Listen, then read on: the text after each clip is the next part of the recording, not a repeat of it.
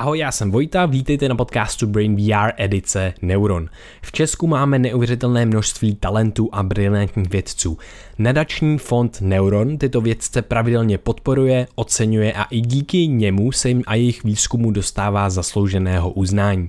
Neuron také přímo financuje některé vědecké expedice. A to všechno díky jednotlivým mecenášům. No a my jsme mozkový podcast, takže Neuron k nám krásně zapadá a proto jsme fakt rádi, že s Neuronem na tomto díle podcastu můžeme spolupracovat. Určitě nadační fond Neuron naštivte, podpořte, je úžasné, co dělají pro českou vědu a české vědce. K podcastu je i článek a odkaz najdeš v popisku. A teď už si užijte poslech.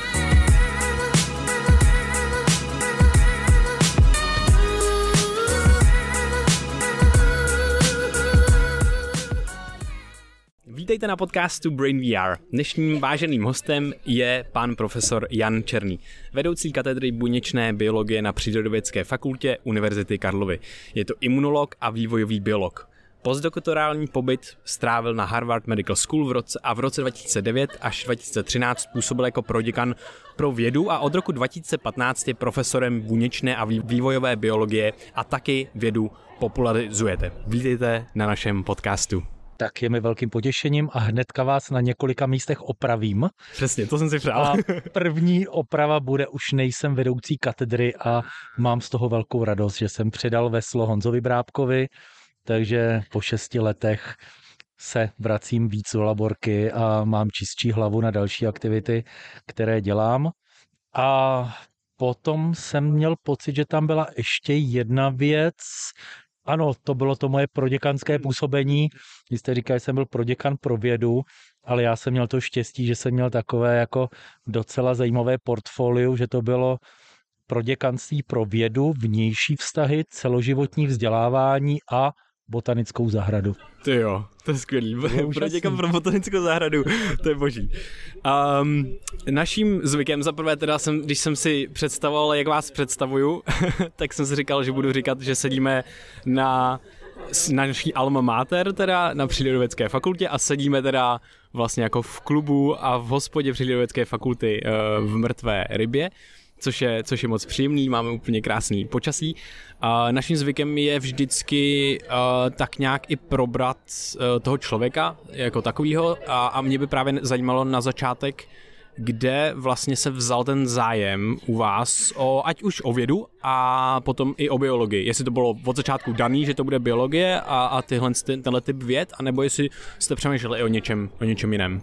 Tak eh, to bych taky rád viděl. Samozřejmě tohle. Já myslím, že to je nějaká mutace a já nemám žádnou rodinou anamnézu vědeckou. Já mám vlastně, a já to považuji opravdu za štěstí a a, a důležito, důležitý atribut, že já jsem takový jako prvogenerační intelektuál, Uh, jsem z široké rodiny, první, kdo má nějakou jako vysokou školu. A teďka to nemyslím, že bych byl z rodiny hloupé, ale uh, měl jsem to štěstí, že moje mamka s osmi sourozenců byla jediná, když krášla takzvaně do kraje, to znamená, z takové jako skoro náhorní plošiny v Českém ráji skončila v Číně, protože ji tam poslal pan učitel a nějak skončila v Hradci Králové, setkala se tam s mým taťkou a, a my jsme žili první městský život z široké rodiny a nějak se to sešlo, že jsem vystudoval gymnázium a ta příroda byla jako tak nějak jako zvláště vevnitř a, a, a samopohybem Eh, jsem se o ní eh, zajímal. Nemám nikde žádného přírodovědce široko daleko, ale e, měl jsem úžasného dědu legionáře, který mě vyprávěl spoustu různých příhod, příběhů a v podstatě, co si myslím, že bylo důležitější než nějaká jako směrování k přírodovědě, tak bylo pozbuzování zvědavosti. A vím, že rodiče určitě se mě extrémně věnovali, četli si se mnou, prohlíželi knížky, byly tam ty zvířátka a vlastně nějak se to stalo. A vlastně jsem zažíval v dětství to, že jsem trávil prázdniny v Českém ráji a to je skutečně ráj nejenom jako na pohled, ale přírodovědně a všude lítali ty motýly a byly byly ty minerály a člověk nemohl, pokud byl zvědavý, tak na to nějak nezareagovat. Takže myslím, že důležitá byla ta zvědavost, která se pak přetvořila vlastně uh, tematicky v zájem, v zájem o přírodní vědy. A možná to bylo tím místem, kde ty přírodní vědy byly tak jako hezky na první pohled vidět. Jo, to je zajímavé, že u spousty našich hostů a u nás samotných vlastně ten, ten, ten zájem, to, to, to zajímání se o něco, nějaký aspekt jako vesmíru, života a tak, tak je hodně, hodně sdílený. A hráli tam, hrálo tam nějakou roli eh, právě třeba eh, jste mluvil o v některých jako článcích a tak podobně o vědeckých olympiádách a vlastně furt tu tradici těch vědeckých olympiád tak nějak udržuje to. Je, jakou tam hrálo roli právě tenhle ten aspekt? Úplně zásadní. Jo. Úplně zásadní, protože uh, já jsem byl divný dítě. Mm. Měl jsem starší rodiče, měl jsem ty tesilky, ty sestřihy, takový jako podle hrnce. Jako tak to prostě bylo a ten reálný socialismus byl divný a úplně nejhorší diagnóza je, pokud dítě je chválený učitelama, dávaný za příklad. A já jsem měl tohle to prostě smůlu dětskou. To znamená to určitý jako primární vyčleněný z dětského kolektivu, kde ty pravidla hry jsou úplně jinačí a hmm. rozdané karty úplně jinak, tak vlastně uh, ze mě udělali, nechci, že jsem byl úplně jako asociál, ale možná, že člověk eh, jako inklinoval k některým aktivitám tím pádem, že jiný nebyly jako na mhm. pořadu dne, mm. kde se mohl realizovat a jedna z nich je, že ty učitelé, ty děti, kteří se nějak z nějakých důvodů jakoby dobře učej, ono to může být vlastně jenom, že je poslouchají a, mm. a že, že příliš nezlobějí, ale ať to bylo, jak to bylo, udělal jsem, zkusil jsem všechny různé olympiády a hnedka na první dobrou jsem relativně uspěl a to zjevení, který jsem zažil, když jsem byl na okresním krajském celostátním kole, že jsem se tam čím dál tím koncentrovanější formě setkával se, se mnou čím dál podobnějšíma lidma, hmm. který se vydestilovávali v podstatě pomocí takovéhle aktivity a zakoncentrovali, tak bylo zjevení. A hmm. já jsem v podstatě potom tyhle ty aktivity dělal jenom kvůli tomu, abych se jednou, dvakrát, třikrát za rok hmm. setkal, dostal do tohohle ráje, do komunity lidí, kterým jsou podobný, až to vlastně nakonec vlastně dopadlo takže jsem jezdil na letní odborné soustředění biologické olympiády do Běstviny a tam jsem zažil 14 dní ráje, z kterého jsem celý život žil, nebo celý rok další žil. A e, vlastně jsem tam na těle z těch e, táborech zažil jako úplně Konrádo Lorencovskou imprintovací e, zážitkovost. A to bylo, když jeden náš přednášející Tomáš Soukup který přednášel fyziologii, tak potřeboval se jít vyčůrat v podstatě a říkal, no jak, tak co teďka uděláme, nebudeme tu přednášku přerušovat, tady, tady Černý bude pokračovat, tady se bavíme mm-hmm. o ledvinách, tak on něco zase řekne, tak já jsem začal jako něco říkat, pokračovat o těch ledvinách, které byly, byly pojmenovaný a nějak Tomáš nešel, tak jsem přišel na plíce a tak dál. A a ostatním jsem měl pocit, že to docela jako nějak bavilo a pak eh, jsem si uvědomil, že Tomáš půl hodiny za mnou stojí a užívá si toho, že má nějakého náhradníka. A to byl takový ten pocit, že někoho zajímá to, co říkám. A že jsem vlastně v nějakých 16 letech zažil ten pedagogický zážitek. A myslím si, že to je úplně klíčový tohleto, tohleto zažít. Myslím, že dnešní náctiletí eh, s novýma formama výuky víc zažívají tohletu, mm-hmm. tohle ten zážitek, ale pro nás za socialismu to bylo absolutní zjevení. Mm-hmm. Jo, takže jestli někde můžu najít nějaký okamžik formující to, kde jsem teďka, tak to bylo přesně tohleto. Mm. A, a eh, když, jsem, když jsem přišel, tak jste říkal, že jste dneska hodně už učil, hodně povídal a že jste zažil vlastně jako 7 hodin flow jsem vyučený z podoby dnes. no, a, a mě právě zajímá, je, je vlastně, bylo to, byl to ten zážitek flow toho, toho vlastně už, už, už te, tehdy, kdy, který vám změnil nějaký... No, ty... uh, flow to nebyl. Nebyl to Protože flow. Mhm. je to tak, že uh, co se týká přednášení, tak opravdu se dá vypřednášet. A některý, a teďka to nemyslím jako jako vůči sobě nebo vůči nám pedagogům jako pejorativně, ale jsou tam nějaký větný konstrukce nebo nějaký floskule, kterým si člověk může zjednodušit vlastně ten, ten, ten výukový proces. A když už něco člověk říká po druhý, tak se to někde jakoby pospojuje a já se teda vždycky snažím říkat ty věci jinak a hodně updateovat ty přednášky, ale vím, že tenkrát jako to, co z toho dělalo víc flow, než na to, na co byly ty skills, tak bylo vlastně ten zájem a to, že to říkám svým kamarádům, kterých si vážím a který, který, který eh, a že jsem hrozně motivovaný a že, že ty endorfíny a adrenalín prostě byly tak vybuzený, že, že tu nervovou aktivitu povyšovali na úroveň, která, která mi ani nepříslušela. Mhm. Takže myslím, že se to docela povedlo a to byla součást toho zážitku. Mhm. Já bych ještě, než se dostaneme do nějakých dalších věcí, mě by ještě zajímala vlastně docela ta stáž na té Harvard Medical School. Co, co vám tohle? Jak, jaký je to být takhle a působit? Bylo to myslím, že v postdoktorální, postdoktorální stáži. Jaký to je takhle působit a učit se vlastně a studovat na Harvardu? Eh, je to vlastně kalibrace systému, jako hodnot vědeckých. Eh, já bych to přál každému zažít, dostat se na místo a nemusí to být nutně Harvard, ale kdekoliv, kde se dělá limitně dobrá věda, kde se vlastně nerezignuje na kvalitní publikování, kde se vůbec neřeší kvantita, ale opravdu kvalita, ty příběhy mnohokrát zopakovaný. A kdy vlastně zájem o to něco objevit. Nikoliv vlastně polish of already polished. To znamená jako leštit známý poznatky a, a řešit věci za desetinou čárkou. To znamená tam, když někdo se má stát eh, permanent position scientistem nebo, nebo, nebo profesorem, tak vlastně musí být extra dobrý a jsou to v podstatě Nobel Prize kategorie nebo nositele Nobelovy ceny nebo ty, který vlastně na to nějakou šanci mají. A tam třeba přednáška z biologie buňky je pokrytá v podstatě 12 specialistama na jednotlivé kapitoly a o jednotlivých věcech skutečně mluví lidi, kteří tomu detailně rozumějí a posouvají vlastně hranice toho, ty vědní disciplíny. Takže člověk tam zažil jako limitně kvalitní osobnosti, zažil tam vlastně ty pravidla hry vědy e,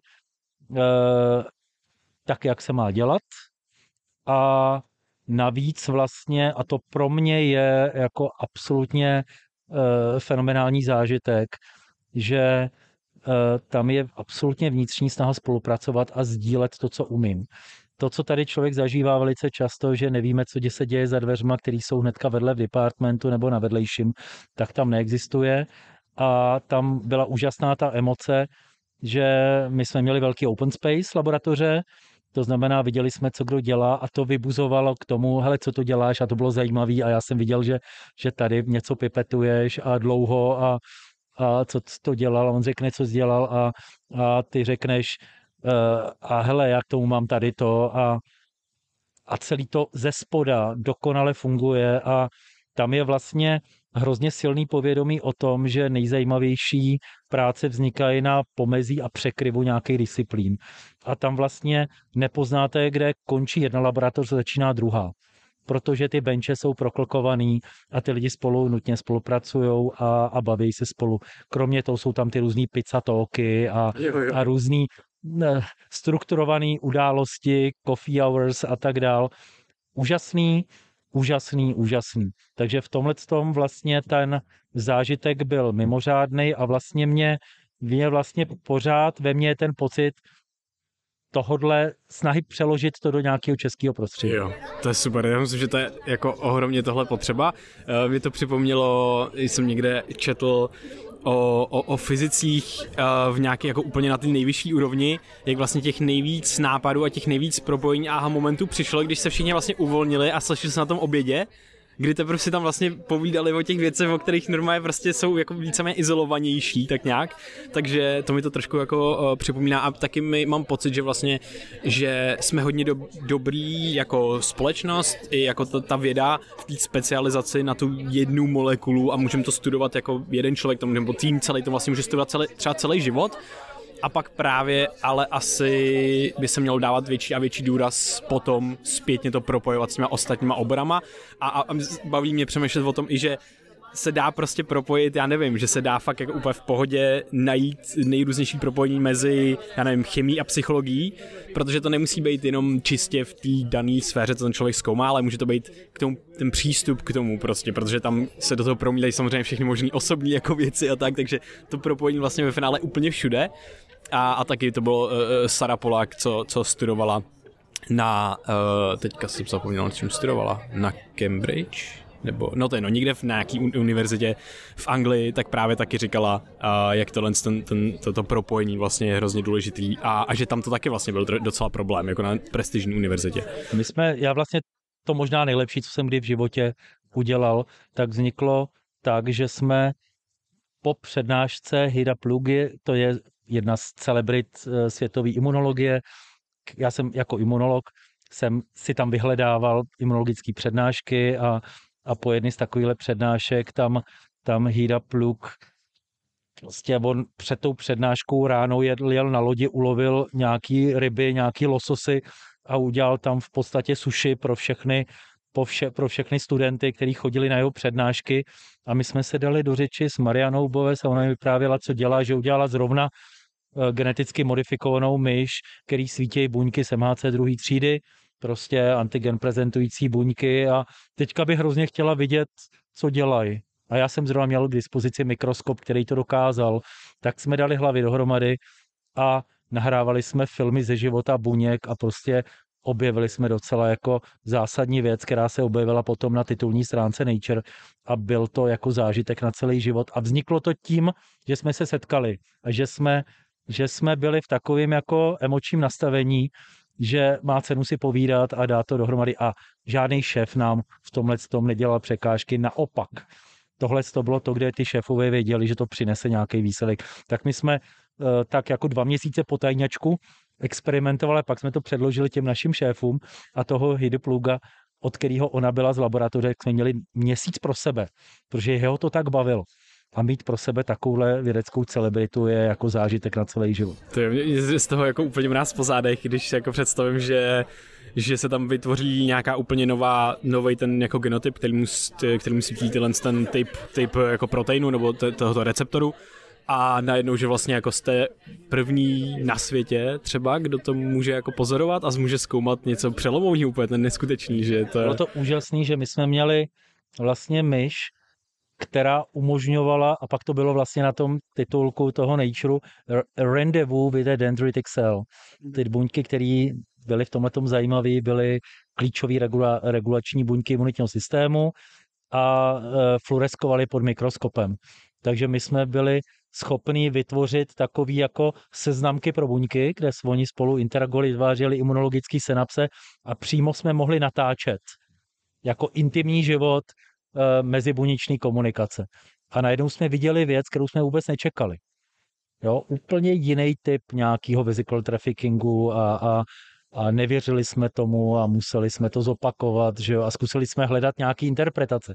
A pak to začalo všechno držet jako pohromadě a bylo to hrozně hezký, protože my jsme byli jedni z prvních, kdo používali spinning wheel mikroskop pro life cell imaging přímo v tkáních a mimochodem to je stejný mikroskop, který, který vymyslel pan profesor Petráni z, z Plzně a který jenom tenkrát v těch 60. letech neměl dostatečně silný zdroj světla a dostatečně silnou kameru nebo citlivou kameru, aby to zaznamenal. A my jsme vlastně použili tu technologii Petráňovu na Harvardu jako prototyp a hnedka jsme to spojili s touhletou myškou, která nám ukázala proniknout do taju imunitní regulace. To je moc zajímavý. A tady vlastně mě, možná bychom mohli trošičku eh, jako osvětlit tenhle uh, typ výzkumu vůbec jako principiálně, jak to, jak to funguje. My jsme tady řekli, že, tam, že tady je nějaká jako genetická úprava, že se najednou něco v té myšce může rozsvítit v těch buňkách. Je, je, je, co to, tohle je, je to vůbec jako, je to populární vědecká metoda, která se používá a na jakém principu, principu to vlastně jako funguje tohle ten typ? Tak vlastně já jsem velký fanoušek a snažím se v tom i pozbuzovat studenty, že čím udělám experiment jednodušší a čím jsem blíž realitě a méně vlastně aplikuju redukcionistický systém, tak vlastně jsem si, můžu být jistý, že je méně artefaktů v podstatě. To znamená uh, skutečností, které vzniknou jenom tím, že experimentuju. A Eh, taková floskule v podstatě, která i prodává mikroskopy, je seeing is believing. Prostě co vidím, tak tomu věřím. A dneska máme metody, hlavně mikroskopický, který umožňují opravdu být hrozně intimně blízko toho, jak je to, jak je to reálně fyziologicky přítomný v organismech. A k tomu se nesmírně hodí mít eh, modely, který dokážou svítit, abychom je mohli vidět. A jedna z těch možností je buď to emitovat světlo, být luminescenční, anebo být fluorescenční. Absorbovat světlo a potom vyslat eh, definovanou vlnou délku o nějaké barvě. A my můžeme kombinovat několik barev a můžeme se potom dívat na to eh, v nejrůznějších kombinacích na různých několik buněčných typů. A co je úžasné, tak to nemusíme dělat v in vitro kulturách, ale můžeme si přímo dívat do živých organismů. A dneska je velkým hitem a velkým posunem třeba v imunologii, ale i v molekulární biologii, ve fyziologii, nejenom se dívat jako na, na anekdotické události, ale na všechny hráče, kteří se účastní nějakého, nějak, nějaké performance e, buněčné nebo tkáňové. A to je obrovský přelom, protože my teďka jsme si skoro jistí, že to, co zkoumáme, je pravda, je realita. Že to není v podstatě artefakt experimentální. Takže proto, abychom měli tyhle ty modely, tak musíme změnit genom toho organismu, to znamená vyměnit ten původní gen za variantu, kdy vznikne takové jako siamské dvojče, ten původní protein a k němu připojený eh, protein, který fluoreskuje, který je v podstatě tak trošku jako vědecky zcizen, ukraden z genomu jiných organismů, které dokážou fluoreskovat, jako jsou někteří mořský polypové nebo medúzy. Takže zelený fluorescenční protein je jednou z velkých eh, revolucí eh, biologického výzkumu. A my máme celou paletu různých barev, a my s okolností teďka tu stejnou myš, kterou jsem používal v Americe s Marianou, tak se snažíme využít pro to, abychom sledovali, jak se přenášejí buňky mezi organismy, mezi těly organismů, takzvaný mikrochimerismus, což je úplně jako šílený fenomén a vlastně komplikující téměř mentální zdraví a o špatném spaní, protože uvědomit si, že eh, ne všechny buňky jsou jakoby naše, že v nás jsou buňky po mamince nebo od našich sourozenců, který se mohli narodit dřív, ale v mamince přežili a byli propasírovaný do našeho tělíčka na celý život, tak je vlastně hrozně zajímavý fenomén. A my teďka uh, recentně se snažíme vlastně odhalit přenos mikrobioty mezi generacemi pomocí materského mléka. To, že vlastně do materského mléka pronikají buňky z maminky, které jsou, obsahují bakterie, které eh, jsou v podstatě derivovány z, z mikrobioty střevní a fungují jako trojské koně, které vlastně takhle propasírují tu dobře vyzkoušenou mikrobiotu tou maminkou, která se dožila a, a porodila až do toho novorozence. A to jsou takové věci, které jinak by nešly udělat. Jo, jo. Uh, tady je moc témat, který jsou strašně zajímavý, který chci proskoumat. Uh, takže uh, asi, bych se, asi bych se rád povinoval Uh, teda nejdřív ta, ta, ta myš asi nebyla ta stejná myš, ale ten, ta stejně geneticky upravená myš, že jo. Uh, a já bych se rád teda pojmen, pojmen, povinoval trošku tomu, tomu mikrochimerismu. Uh, je to, je to něco, zaprvé to teda zní jako úplně jako sci-fi, jak to, že může třeba ve mně být prostě populace nějakých buněk, které vlastně jako nejsou moje, mají jinou genetickou informaci, to je úplně vlastně zvláštní a, a vlastně se to reálně, to tak může být, já o tom ani nesmím vědět. A chtěl bych se právě zeptat, jak moc jak to vlastně funguje za prvé a hlavně jak moc je to ojedinělá událost. Je možný, že když tohle to poslechne třeba několik tisíc lidí, je možný, že z těch několika tisíců lidí se to u někoho děje nebo stalo? No, pokud nás poslouchají ženy, které mají děti, tak se eh, v podstatě to týká všech jich. Aha. To znamená, že v sobě mají buňky svých dětí, které je osídlily během těhotenství a které třeba i pomohly tomu, že to těhotenství bylo udrženo, tolerováno a je tady nějaká imunomodulace, protože to dítě je z poloviny tatínek, že jo? A imunitní systém je natolik jako chytrý, že by toho tatínka poznal. To znamená, jedna, jede, jeden z fenoménů, který nastává během těhotenství stoprocentně, je, že vyputovávají buňky z toho zárodku, to znamená všechny ženy, které někdy byly těhotné a udržely těhotenství do třetího měsíce, tak v sobě obsahují tyto buňky na celý život. A mimochodem já o tomhle docela rád přednáším, je to docela oblíbená popularizační přednáška a končím tu přednášku tím, že ukazuju graf eh, z jedné dánské studie, kde jsou dvě křivky, které směřují umrtnost k vyšším věkovým skupinám a jedno jsou ženy bez mikrochimerismu a druhé ženy s mikrochimerismem. A ukazuje se, že ty, které mají prokázaný mikrochimerismus, umírají později a dožívají se vyššího zdraví. To znamená taková ta představa proč se ženy dožívají zhruba o 10% delšího věku, že to jsou ty hormonální hladiny a tak dál a tak dál a tak dál. Nebo že možná nejsou pravda, možná to je tím, že v sobě mají mladé buňky, které dokážou opravit. Jo, a to se ví, to se ví, že právě tyhle ty buňky embryonální mají takový jako fenotyp mezenchymálních kmenových buněk nebo kmenových buněk a dokážou regenerovat tkáňová poškození. O tom je, jako to je fenomenální výzkum. Mí studenty to hrozně baví. Mám studentku Karolínu Knížkovou, která vlastně přišla k nám do laborky, že to chce dělat a proto to i děláme abych, aby měla radost. to, je, to je hezký, že dělá takhle radost studentům. No a, a teda eh, to je jeden typ, tam jsou zase strašně zajímavé věci, určitě se dostaneme ještě ke kmenovým buňkám a nějaký jako regeneraci tkání, možná potom i jako k stárnutí a dalším věcem, ale ještě bych se chtěl vrátit trošičku a eh, co jsou teda další typy toho mikrochimerismu, který, který se můžou jako stát? tak uh, on nemusí být jenom mikrochimerismus, ale může být chimerismus. A to je zajímavý fenomén, když se sejdou v děloze dvě embrya a nějak se prostě jako stane, že splynou, tak může, může být dva v jednom v podstatě.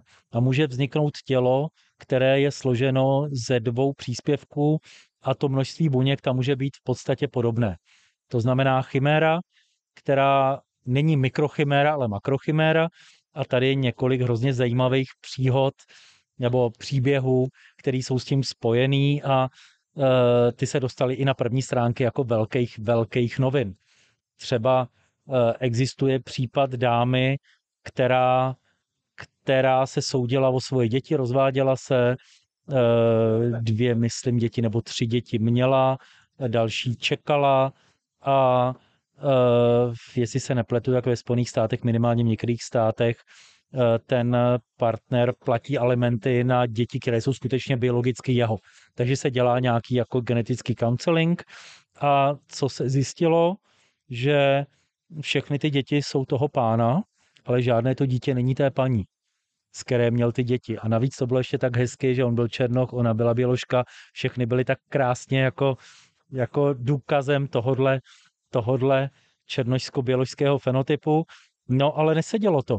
To znamená šílená situace. Ta žena navíc byla těhotná s tím partnerem, takže hnedka při porodu byl nějaký strážník, okamžitě genotypizovali, co zjistili, dítě není toho, je toho tatínka, ale není té maminky.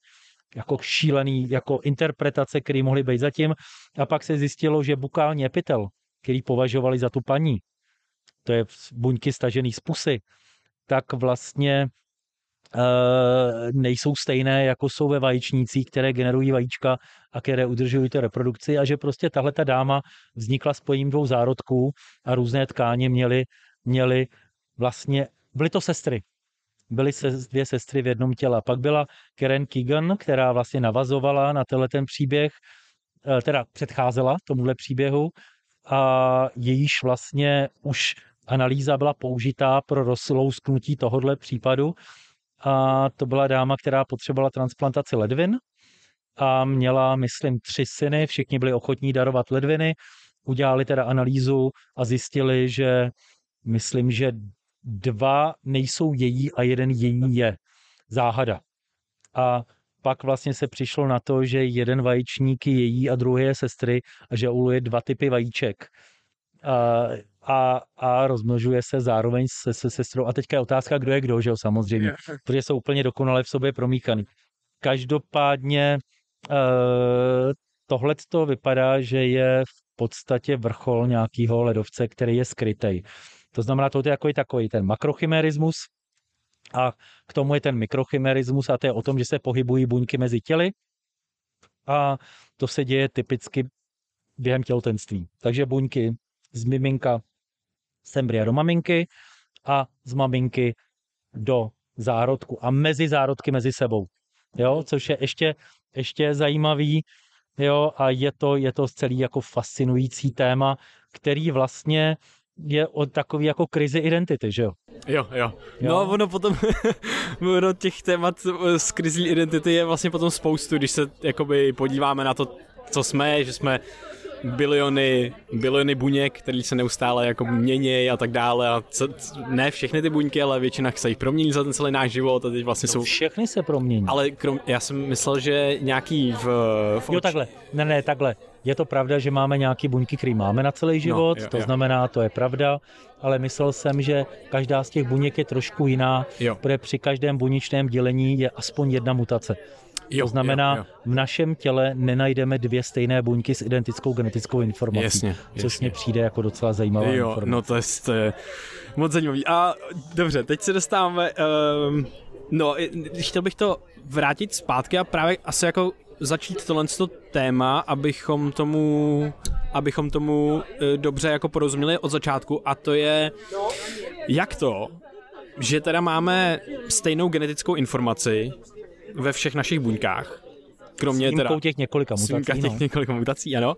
A, a hlavně potom, jako když, hlavně na začátku, když se teda vyvíjíme, ale přitom každá ta buňka vlastně potom vypadá třeba trošku jinak, nebo může mít právě buď mutaci, může mít jinou funkci, naše buňka v nechtu vypadá jinak než buňka v oku. Uh, jak, se to, jak se to stane? To je, to je nádherný téma a pro mě to, to je srdcovka, uh-huh. protože já jsem se víceméně nedopatřením dostal k tomu, že učím histologii protože to nikdo nechtěl učit. A to je, to je zkoumání tkání a, a To je v podstatě, já to trošku uh, definuju tuhletu eh, vědní disciplínu jako biologie buňky dvě speciální. To znamená o tom, jak to, co se učíme v buněčné biologii, jako o takovým jako univerzálním vojákovi, tak jak vlastně je realizováno v různých částech naše těla různým způsobem. To znamená, jak těch našich 23 tisíc genů, které máme, jako to buněčné know-how, jak se eh, spouští různým způsobem, jaké se dělají různé výklady vlastně tohodle, tohodle textového kánonu a jak a kolika způsoby to dává smysl. Kolik vlastně hráčů toho tělního orchestru může existovat. A já na začátku přednášky ukazuju dvě stránky z takové Bible buněčné biologie z Albertsovi Molecular Biology of the Cell, kde na dvou stránkách jsou vlastně jakoby všechny, všech 200 buněčných typů. A pak jim k tomu rozkliknu jedno políčko a řeknu, dnes máme možnost studovat proteiny a transkripty, to znamená kopie genů na úrovni jednotlivých buněk a můžeme toto škálovat mnohem jemněji a můžeme násobit těchto 200 buněčných typů zhruba deseti. A teď se dostáváme k tomu obrovskému orchestru. Zhruba tisíce různých buněčných typů a možná více, které vlastně vznikají tím, že se různým způsobem využijou jednotlivé věty vlastně z toho textu genetické informace a dává to smysl. Takže je to ta odpověď na to, proč, jak vznikají tyhle ty specialisté, tak je v podstatě to, že dokážeme si vybrat ty kapitolky, které jsou důležité pro život toho buněčního typu. Jinak řečeno, dokážeme vybrat skupinu proteinů, které vytvářejí nějakou strukturu a funkci dané, dané bílkoviny. Když potřebujeme svalovou buňku, tak produkujeme mnohem víc konkrétního aktínu, konkrétního myozínu, což jsou ty molekuly, které jsou důležité pro svalový vztah. Pokud potřebujeme buňku chrupavky, tak vytvoříme chondrocit, který vytváří mezibuněčnou hmotu, konkrétní kolageny, elastíny, které jsou potřeba pro tu tkáň chrupavky. Když, když vytváříme mozkovou tkáň, když potře- vytváříme neuron, tak vytvoříme takovou jako včelí královnu, která miluje mateří kašičku, e, lakto, e, laktát, který produkují zase pomocné buňky, gliové buňky a ještě vytvoříme buňku, která má dlouhý výběžek, a jinak nadizajnujeme cytoskelet, aby to celé udržel a tak dále a tak dále. To znamená, buňka je taková, jaké proteiny syntetizuje a dokáže spustit program konkrétní buněčný typ. A je to vlastně, souvisí to hrozně moc s ontogenezí, s embryonálním vývojem, protože eh, kromě toho, že existují regulátory konkrétní buněčnosti, to znamená, které rozhodují o tom, že buňka bude střevní, nějakého typu, nebo nervová, nebo svalová, třeba myodé pro svaly, což je takový jako, jako dirigent, který vlastně organizuje genovou expresi důležitých, důležitých proteinů, tak vlastně jsou i geny, které jsou zodpovědné za to vytvořit třeba celý orgán. A když tyhle ty geny jsou zmutovány, tak nevznikne orgán. Třeba existuje PITX protein, který, když je deletován a nefunguje, tak nevznikne slnívka břišní. Divná věc. Jo? A teďka k tomu řeknu jako tu fas, to fascinující B. My dneska jsme schopni vytvořit fluoreskující krysu. Věříte mě? Ve všech buňkách svítí, svítí zelený fluorescenční protein. Jsme schopni udělat geneticky modifikovanou myš, která nemá slinivku, protože jsme mutovali tenhle ten PITX1 protein. A jsme schopní vzít buňku z ty zeleně svítící krysy, přeprogramovat ji tak, aby vznikla kmenová buňka, takzvaná indukovaná prolipotentní kmenová buňka. To znamená ta základní, z kterých se může stát mnoho typů dalších. Přesně tak. Tuhle tu buňku vstříknout do časného embrya myši, která neudokáže udělat slezenu, nechat proběhnout ontogenetický vývoj, pak se podívat do bříška tyhle ty myšky a najít tam slezinu. Uh, slezinu. Mluvíme o slinice bříší. Takže neměla, neměla, nemohla, nemohla udělat slinivku a, a, dali a udělala slinivku. A udělala slinivku. A ta slinivka fluoreskuje a je vytvořená z krysích buněk potkaních buněk, abychom byli, abychom byli opravdu Takže, takže vzali jsme uh, z potkana, kterým jsme umožnili, aby slinivka břišní svítila, tak jsme vzali ty buňky, něco jsme s těma buňkama udělali, aby se vrátili do stádia těch stem cells, buněk, kmenových no. buněk. Tak pak ty kmenové buňky jsme vzali a dali jsme je do embrya, který, Myšího, který neumí udělat, který neumí udělat slinivku. slinivku a slivka tam vznikla. A slivka tam vznikla a ještě svítila. No, protože byla protože vytvořena z, jo, jo. Z, toho, z toho potkana. Wow, no, ale tohle... teďka, pro mě to bylo absolutně šokující, když jsem viděl ten článek, ale teďka to nabízí docela zajímavý pokračování, co kdybychom vzali prase, který nedokáže dělat slinivku, dali tam pacientskou pluripotentní kmenovou buňku člověka, který jsme museli slinivkou říznout a udělali v něm transplantát, který je geneticky identický s tím člověkem. A to se zkouší a to je obrovsky a to je chiméra, že jo? Jo, to jo, je jo, humanizovaná chiméra, pojištěný prase.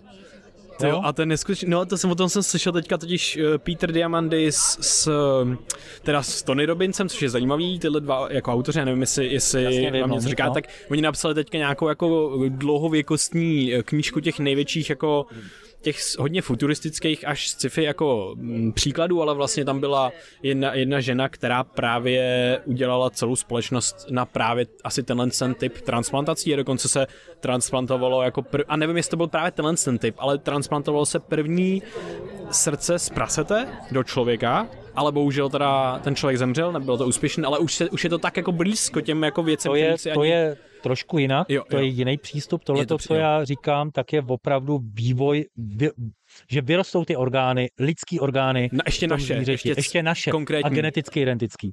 Jo, některé onemocnění si můžou počkat ten rok, než vyroste to prasátko do správné velikosti a na některé orgány se čeká i několik let. Tohle, co bylo zmiňované, to je jiný typ poličtění prasete, humanizace prasete na genetické úrovni. Eh, jde o to mít glikozilace, pocukrování proteinů co nejpodobnější člověku, protože taková ta, to, co je dobře vidět vlastně na těch buňkách a na co imunitní systém dokáže rychle zareagovat. To znamená, to byly jedny z prvních modifikací prasete, které se udělaly, aby byla zvýšená kompatibilita. Ale pak se k tomu přidali další imunoregulační proteiny, které vlastně zamezují imunitnímu systému, aby prasečí tkáň rozpoznal a Aby jsme jako dnes, přijmuli, že jo, ten orgán. Přesně tak. A hmm. dneska ty prasátka můžou mít víc než 10 lidských genů nebo regulačních genů, které zamezují odhojení. Eh, říká se tomu humanizovaný prasečí model. A kromě toho bylo potřeba udělat jednu zásadní věc, a to vymazat z genomu prasete skupinu endogenních retrovirů, to znamená virů, které si jednou stoply prasečí genom, zůstaly tam, ale jsou schopné vyskočit a jsou schopné Eh, nakazit lidské buňky. A tam byl strach otevření pandořiny skřínky, že bychom mohli na člověka přenést prasečí viry.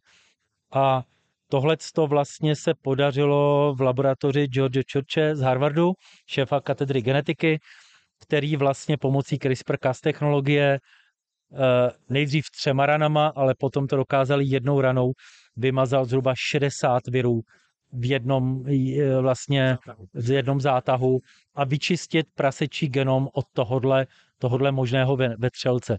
Takže to je vlastně bezpečný genom a ten se ještě modifikuje těmito, těmito vlastně poličťujícími mutacemi, aby se vytvořilo srdce, který je kompatibilní s imunitním systémem. Tam je otázka, já vlastně nevím, eh, co byla příčina teda potom toho selhání, jestli to byla imunitní záležitost nebo, nebo něco jiného.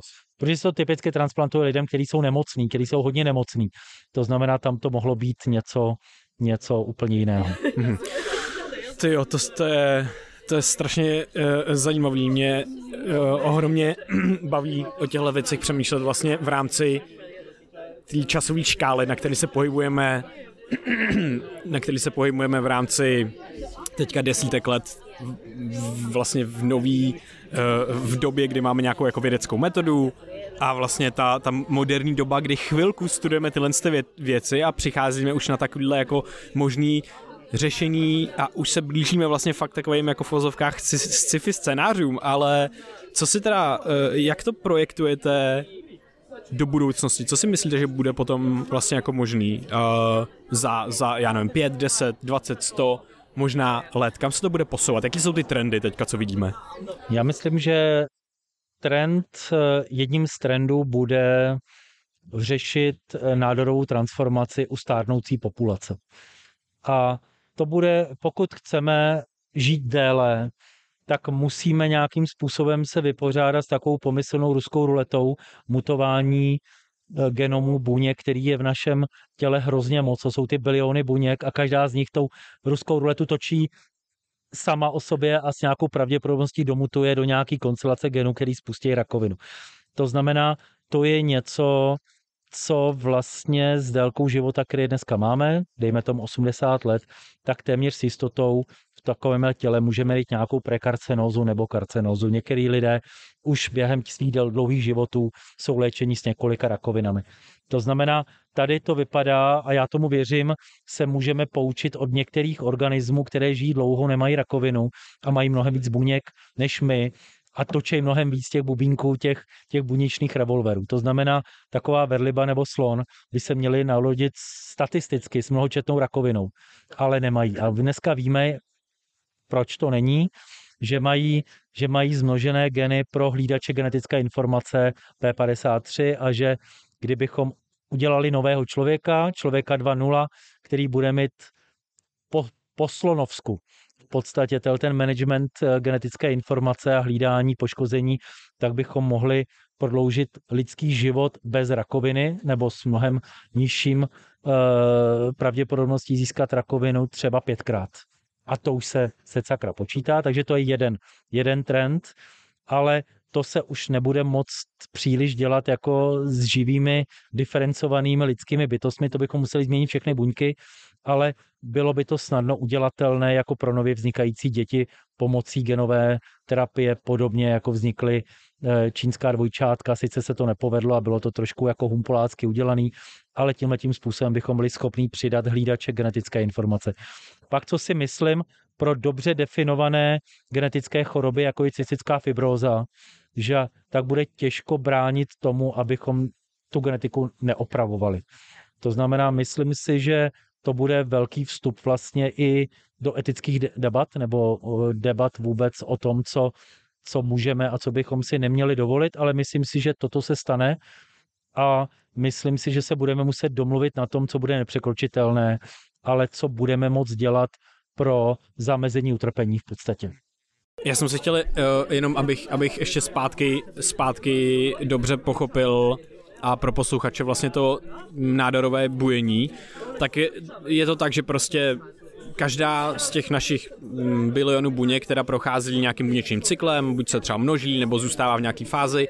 A teda při tom třeba množení může dojít k tomu, že se poškodí nějakým způsobem DNA a. Může to být, já nevím, když nás svítí sluníčko, tak nám poškozuje, že jo, třeba DNA v našich, v naší kůži a tak dále, buněk naší kůže a to může znamenat potom, že čistě statisticky, kvůli tomu, že tam je tak strašně obrovský množství těch buněk, tak dojde k nějaký kombinaci těch mutací, který prostě vytvoří buňku, která zapomene třeba čím je, zapomene, že ta buňka je buňka oka a myslí si, že je buňka nechtu, anebo vůbec, a mysl, nebo si myslí, že je buňka zárodku, která má se množit nekontrolovatelně. A Myslím, zapomene... že možná, možná můžeme použít jiný přirovnání a to je, že buňky našeho těla jsou naučený fungovat jako občané našeho mnohobuněčného státu. To znamená, mají nějaký pravidla hry. To znamená, dělím se, když mě to jenom někdo povolí nebo přikáže. Pokud se dostanu někam, kam nepatřím, tak udělám to, že umřu. Pokud jsem nakažený nějakým patogenem a zjistím to, nebo pro to někdo zjistí, většiny. pro dobro většiny. V podstatě tehle ten typ altruismu, který je sebevražedný, v nás funguje a to, co je spojený se vznikem nádorových buněk, je v podstatě stát se asociálem. To znamená dělat si věci, jak chci, třeba plýtvat glukózou, takže sežeru glukózu, ale e, skončím laktátem a už se nepářu tady, tady s mitochondriálním metabolismem, protože to je pomalý a já jsem rychle, jak chci vyhrát. Jo, to znamená, přejdu na úplně crazy typ metabolismu, který je plejtvavý, ale vykompetuje jiný, jiný buněčný typy. A kromě toho jsou to buňky, které neumí umřít v podstatě, když je potřeba, a který jsou schopní přežít tam, kde nemají, což je taky kouzlo, nebo kouzlo to není, jako je to hrůza metastázování, že buňka najde nový domov a tam se usídlí a vyroste nový nádor. A potom e, vlastně e, důležitý aspekt nádorové transformace je to, že může vzniknout tahle ten experiment, který vede ke vzniku nádorové buňky mnohokrát různě, protože ty buňky můžou být odvozeny od různých specializovaných buněčných typů. To znamená těžko najít jeden univerzální lék proti rakovině, protože těch rakovin je hrozně moc. A to přirovnání, které já jsem chtěl použít pro vznik tyhle ty buňky, tak by bylo přirovnání k autu, který má brzdu a plyn. To znamená, pro fungování buněk proto jestli se bude dělit, je potřeba mít plynový pedál, který spustí ten buněčný cyklus, ale i tu brzdu, která zabrzdí buněčný cyklus, když se nemá dělit. A tady proto existují termíny, onkogeny a tumor supresory. Brzdy jsou ty, který brání buněčnému, suprimujou a ty, který navádějí do buněčného cyklu, ty se nazývají onkogeny. A když si člověk představí situaci, kdy uřízne brzdu a přilepí plynový pedál vlastně k podlaze, tak není jiná možnost, než že, že, že ta buňka jede a stále se, stále se točí buněčný cyklus a přesně to se děje v nádorových buňkách. Že se dysreguluje buněčný cyklus tak, že se ztratí kontrolní mechanismy a vzniknou asociální buňky, které jsou sobecký a vymknou se kontrole. A víte, jak dlouho žije nejstarší nádorová populace? No, no řekl bych třeba, že to bude nějaký, no, že to bude asi přes století určitě nějaký, ale... Nějakým člověku, kdyby byl stoletý, který má nádor. Ne, ne, ne, že bude žít jako kultura někde nebo v kultuře a bude se... hela buňky nebo něco no, no, takového. no, no, no. To by ještě nebylo tak dlouho, Aha. ale já možná teďka překvapím, Aha. ale je to tak víc než 10 tisíc let. Aha. A to je úplně fascinující, my jsme mluvili o těch chimérách. Existuje jeden typ nádorového chimerismu, infekčního nádoru, který se šíří pohlavním stykem psů nebo agresivitou ďáblů tasmánských kousáním do, do čumáčků. A jsou to buňky, které se odloupnou z jedince, který má rakovinu a začnou růst na tom novým jedinci. A u těch psů se ví, že to je víc než 10 tisíc let starý nádor, který se dokonce kdysi popisoval jako Canis lupus unicellularis, jednobuněčný pes a měl v systému jako svoji kolonku. Už se to jako zamázlo, ale to, to je neuvěřitelný. 10 tisíc let tkáňová kultura, která takhle se pasážuje z jednoho zvířete na druhý pohlavním stykem. To je neskutečný. Uh, jakou roli v tomhle hraje proces autofágie a co autofágie je? Autofágie je moje další srdcovka, protože to bylo něco, co vlastně bez čeho buněčná biologie, fyziologie dlouho žili a dokázali si to nějak srovnat v hlavě. Ale uh, pomalu, ale jistě pracoval jeden japonský vědec, uh, Yoshinori, Yoshinori, teďka si nepamatuju úplně to jméno, ale za chvilku mě naskočí. Uh, a vlastně málo kdy máme celou vědní disciplínu personifikovatelnou jedním člověkem. Japonsko má speciální granty, který můžete jako dělat na dlouhodobý projekty a opravdu zakládat vědecké disciplíny a možná proti, proto tolik Japonců má Nobelovy ceny. To je úplný jako neuvěřitelný fenomén. Takže Eh, pan profesor Osumi, eh, ten eh, vlastně udělal jednoduchý experiment s kvasinkami, že v podstatě nechal hladovět a pak tam zablokoval nějaké dráhy a sledoval, jak se ty kvasinky zachraňují vlastně z toho hladověcího procesu a vytvořil několik mutantů, eh, které vlastně s tím interferovaly a zmapoval geny, které souvisejí s dráhou, jak nastavit sebepožírání uvnitř buněk, které dokáže, kromě toho, že dokáže dodat energii v době hladovění, tak dokáže očistit buněčný obsah od špatně zbalených proteinů a nefunkčních organel. A autofágie v překladu je samopojídání a je to, je to fenomén, který, já mám teďka pocit, že kdo nedělá autofágii, jako kdyby nebyl. Jo? Z těch pěti publikací za rok, které byly v těch 60., 70., 80. letech, tak dneska to jsou tisíce prací a autofágie je v kontextu se vším. S nádorovou transformací a je tady velký crossover se stárnutím, protože autofágie se dá stimulovat hladovkou, kalorickou restrikcí a výsledkem toho je, že buňka udělá předvánoční úklid v podstatě. To znamená, že se soustředí i na místa, kterýma se normálně nezabývá nějakým metabolickým obratem. To znamená, tím je možný v podstatě skokově eh, rejuvenalizovat, omladit vlastně buněčný obsah. A mimochodem, buňky, které mají konstitutivní autofágy, tak jsou buňky kmenové, které musí být stále mladé pro celý náš život.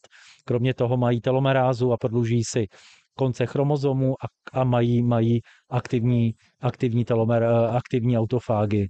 To znamená, eh, samozřejmě eh, lidi nebudou chtít hladovět, že jo, aby byli stále mladí, jako se dělají pokusy na myších, ty myši se dokážou dožít při, myslím, 40% minus kalorií dva, dvojnásobného věku. Jsou pokusy i na primátech, ne na primátech, ale na opicích.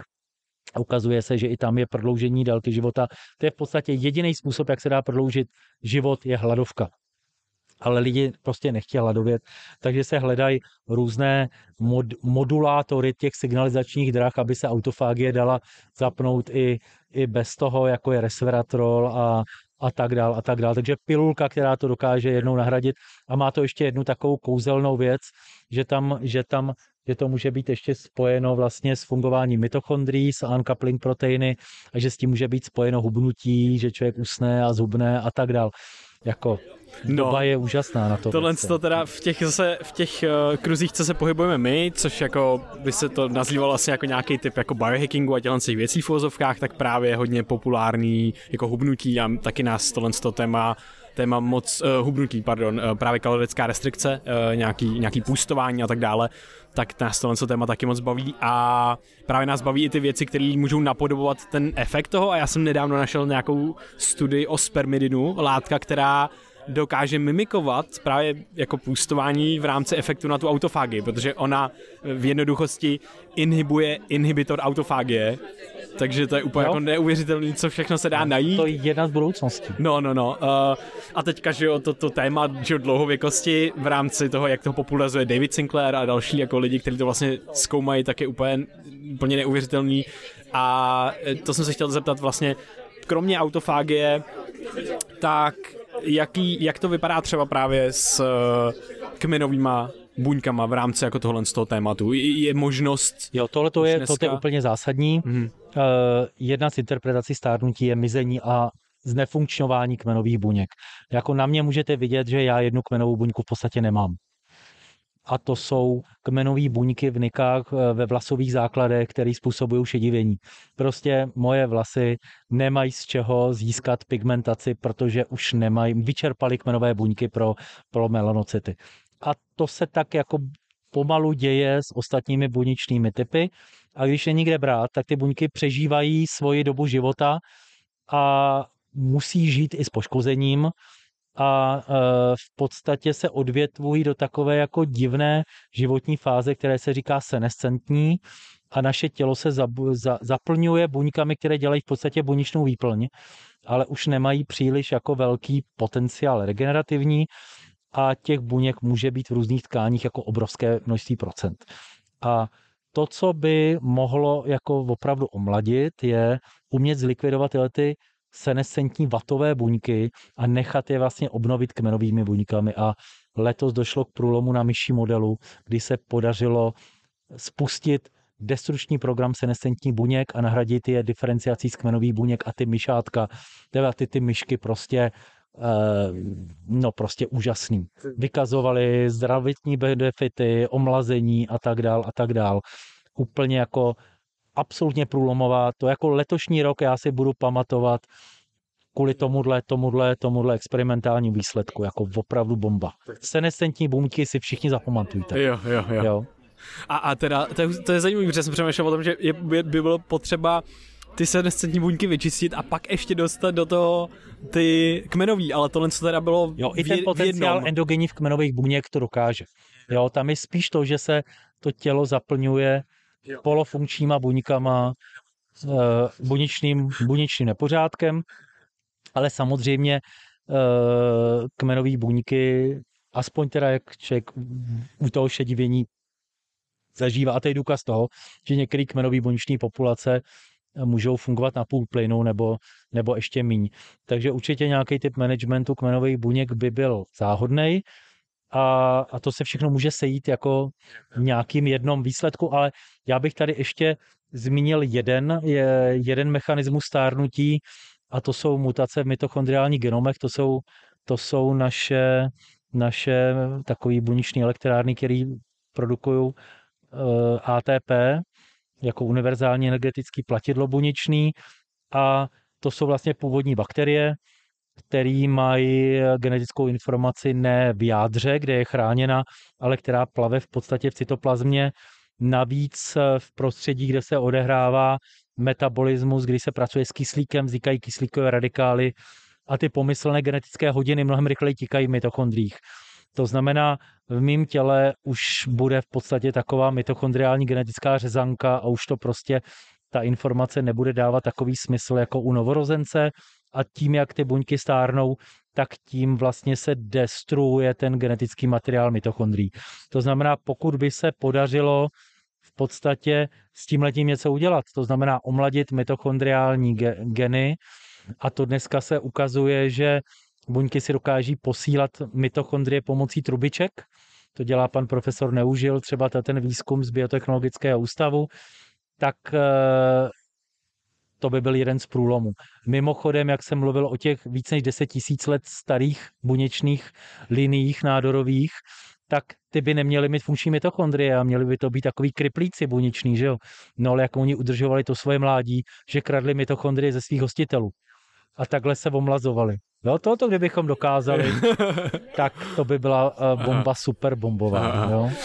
Já teď skočím ještě do teda, eh, teďka když jsme zmínili to vyměňování teda teďka mitochondrií a předtím teda jsme mluvili o mikrochimerismu jenom uh, takhle mimo, uh, jestli znáte nebo jestli víte něco o mikroRNA a vlastně tom fenoménu, že v naší krvi vlastně není, nebo je velká část plovoucích mikroRNA, Eh, který nejsou vlastně původem z těch našich buněk, ale jsou z buněk třeba našeho mikrobiomu a tak dále, kdy ten mikrobiom, těch, tam těch buněk je vlastně víc než našeho vlastního těla.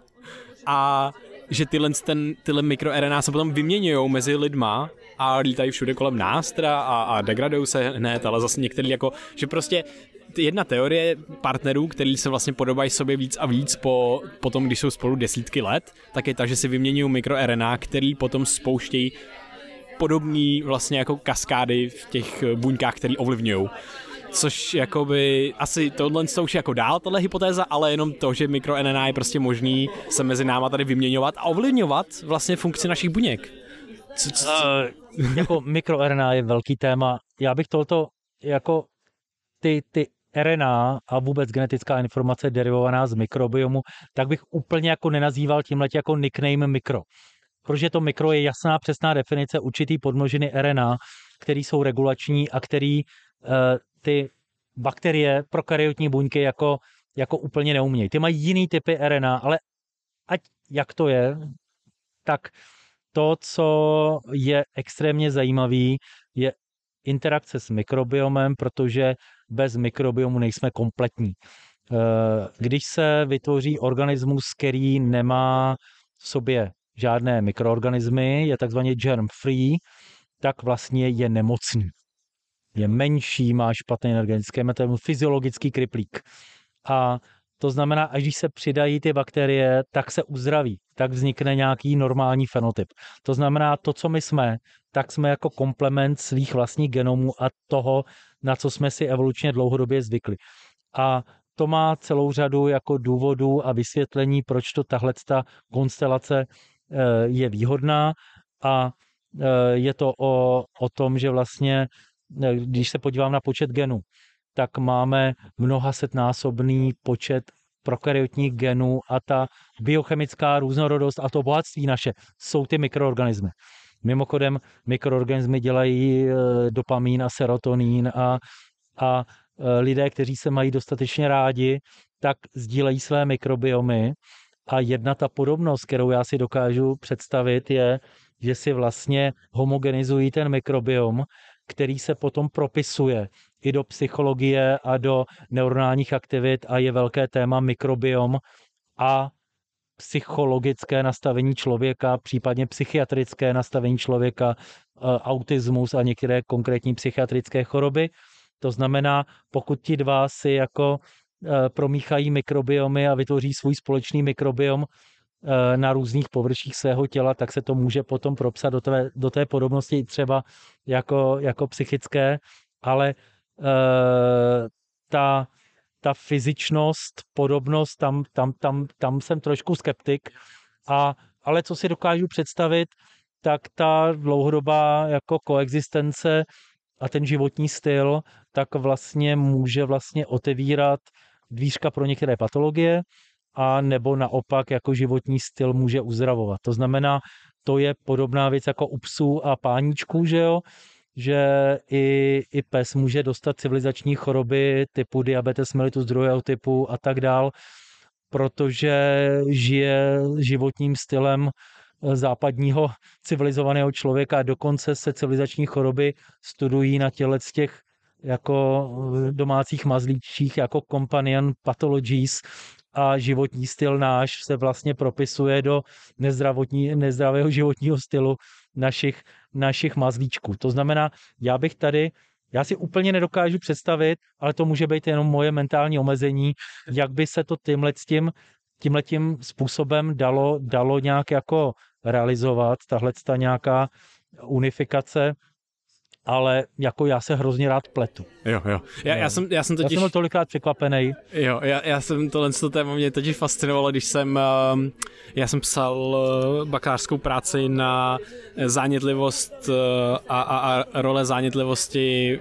ve fyzickém a mentálním zdraví a to propojení a tak a, a to bylo jako úplně fascinující a jedno jedno z témat, který jsem zase objevil ještě jinde, právě bylo jako mikroRNA, protože existují už jako, těch je hrozně moc, je to prostě vůbec úplně, úplně jasně, španělská vesnic. RNA, no, jasně, to je a, úžasné. A e, je, je, některý právě dokážou regulovat prostě nějakou jako buněčnou odpověď, imunitní odpověď jistě, a určitě. snižovat zánět třeba, tak to bylo jako to moje to téma, pravda. ale pak jsem začal jako zjišťovat a zjistil jsem, že se je dokážeme prostě vyměňovat, tak mě jenom napadlo, že vlastně a, a, a teda, když jsem to jako četl, že vlastně to bude moc třeba mít nějakou jako epigenetickou informaci nebo nějakou dlouho dlouhodobě odpověď těch buněk, tak to byla jenom taková jako hypotéza. no tohle to je takový jako kus ledovce pod hladinou, no, no, no. Je o kterým to, je vůbec to... nevíme a víme o něm hrozně krátkou dobu vlastně. A ta rodina různých malých RNA, které jsou regulační, tak jako narůstá, že jo, a reguluje transkripci a, a translaci a, a epigenetika je přesně to téma, který tady je a jenom, jenom teďka jedno epigenetické podtéma, který mě přijde hrozně zajímavý, je, jak tady byl ten dotaz, jak je možný, že různé buňky našeho těla vypadají různě.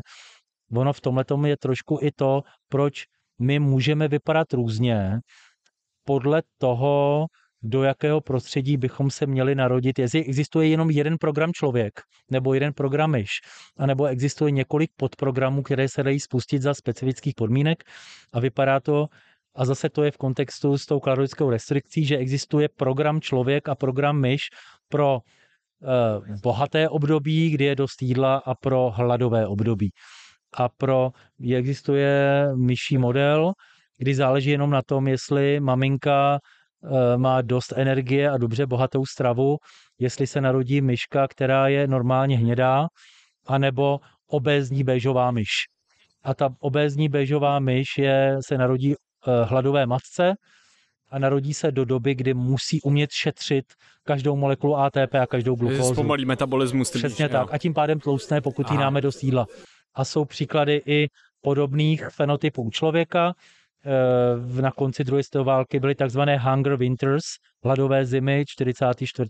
45. rok, v Holandsku třeba překvapivě, a tam je celá kohorta několika set lidí, který vlastně se narodili extrémně vyhladovělým matkám a trpí jako hrozně podobnými patologiemi, které jsou podobné tomu myšímu modelu.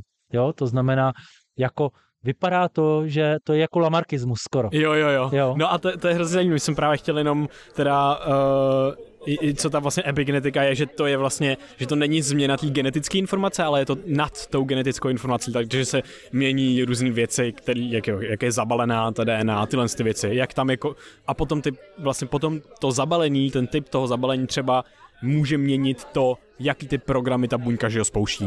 Jo, jasně, jasně. No a to je teda super zajímavé, že se dá, že mě teďka ovlivňuje životní styl mojí babičky a mý mámy. No jasně, to je transgenerační. Jo, jo, jo. A, to, jak, a to, je, to je hrozně důležitý si uvědomit, že jak žijeme my, tak to může ovlivnit život našich dětí.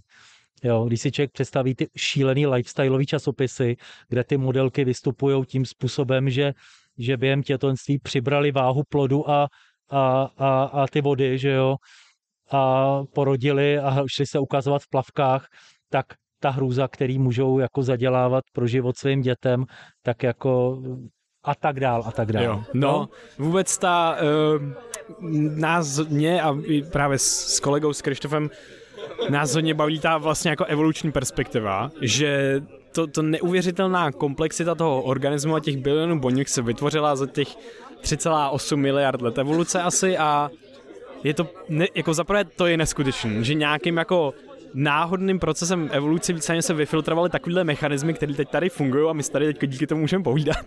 A to je prostě úžasný.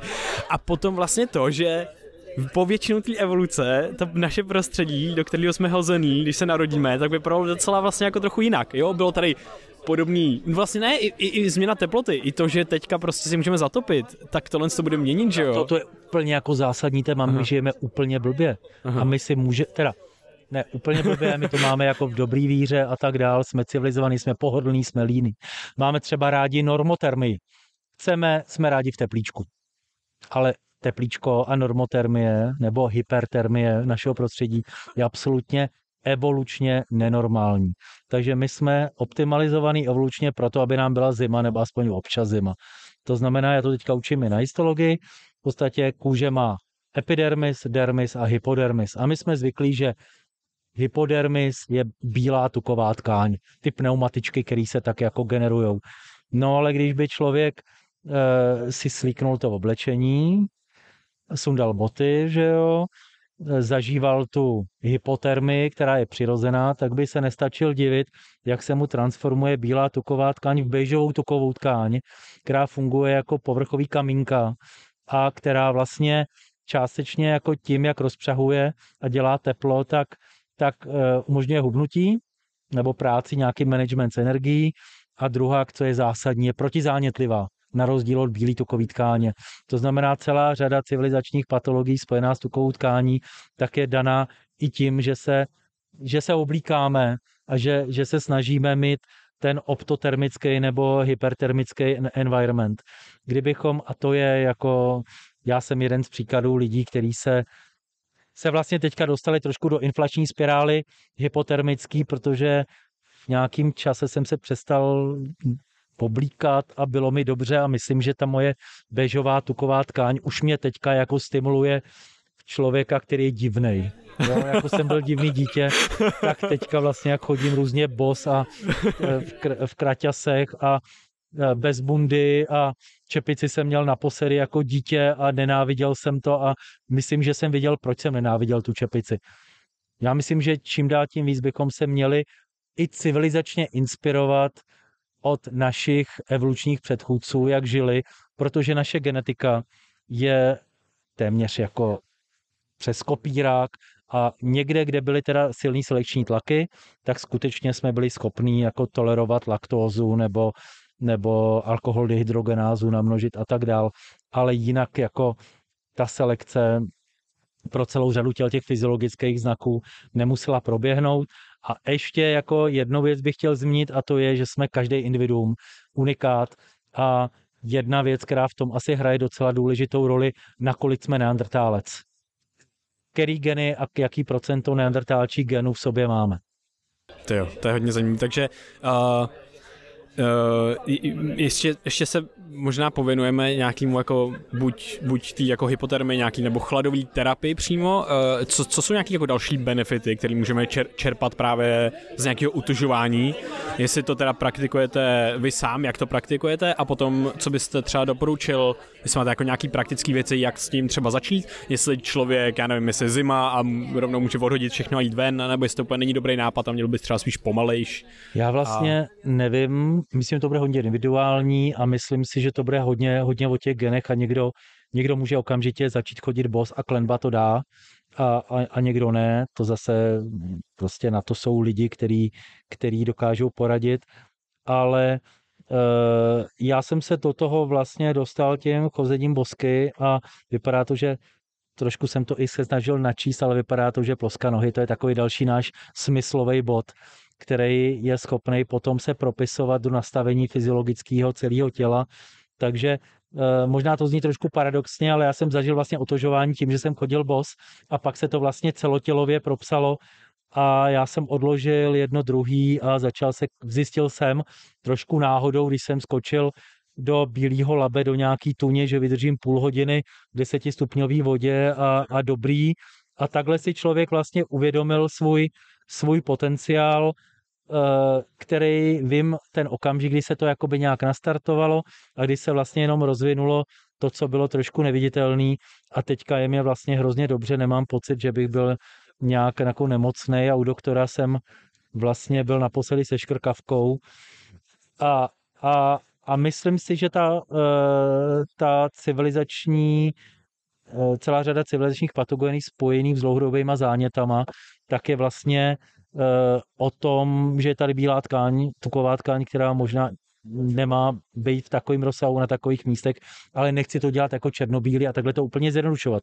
Ale já na sobě zažívám docela to, že mě to hrozně dělá dobře, ale pak jsem za exota, že jo? Teďka jsme byli na jarních prázdninách s dětma v Krušných horách, na běžkách a já jsem si sundal téměř všechno oblečení a běžkoval jsem podstatě v trenýrkách a některý lidi jako to zbuzovalo úsměv, někomu ťukání na hlavu, ale nikdo to nepovažoval ani za normální, ale mně bylo hrozně dobře a vůbec mě nebyla zima.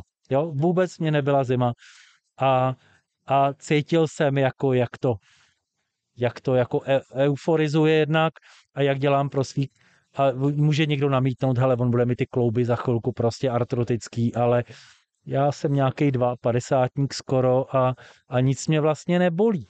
Jo, ale nechci zase jako hypertrofovat svoji zkušenost na jiný lidi, ale to, co já jako mám pocit, že žiju, tak je vlastně uh, pokus o tu normalitu homo sapiens sapiens 70 tisíc let zpátky a že mě to nějak jako přijde přirozený. To znamená, jestli jsem nějaký jako v tomhle tom jako exot, tak budíš, ale ale pořád jako to, co pro mě byl ten vzácný a důležitý leitmotiv z toho dětství, že, že i když jsem byl jako mejoritní a podivný, takže vlastně byli mě podobný a že nenutně jsme byli my ty divný. Jo? Teďka se nechci nějak jako vyvyšovat, ale, ale že jsme se tak jako s těma podobnýma jako utvrdili v tom, že třeba takhle zkusíme zůstat a nebudeme jako konformní. Hmm.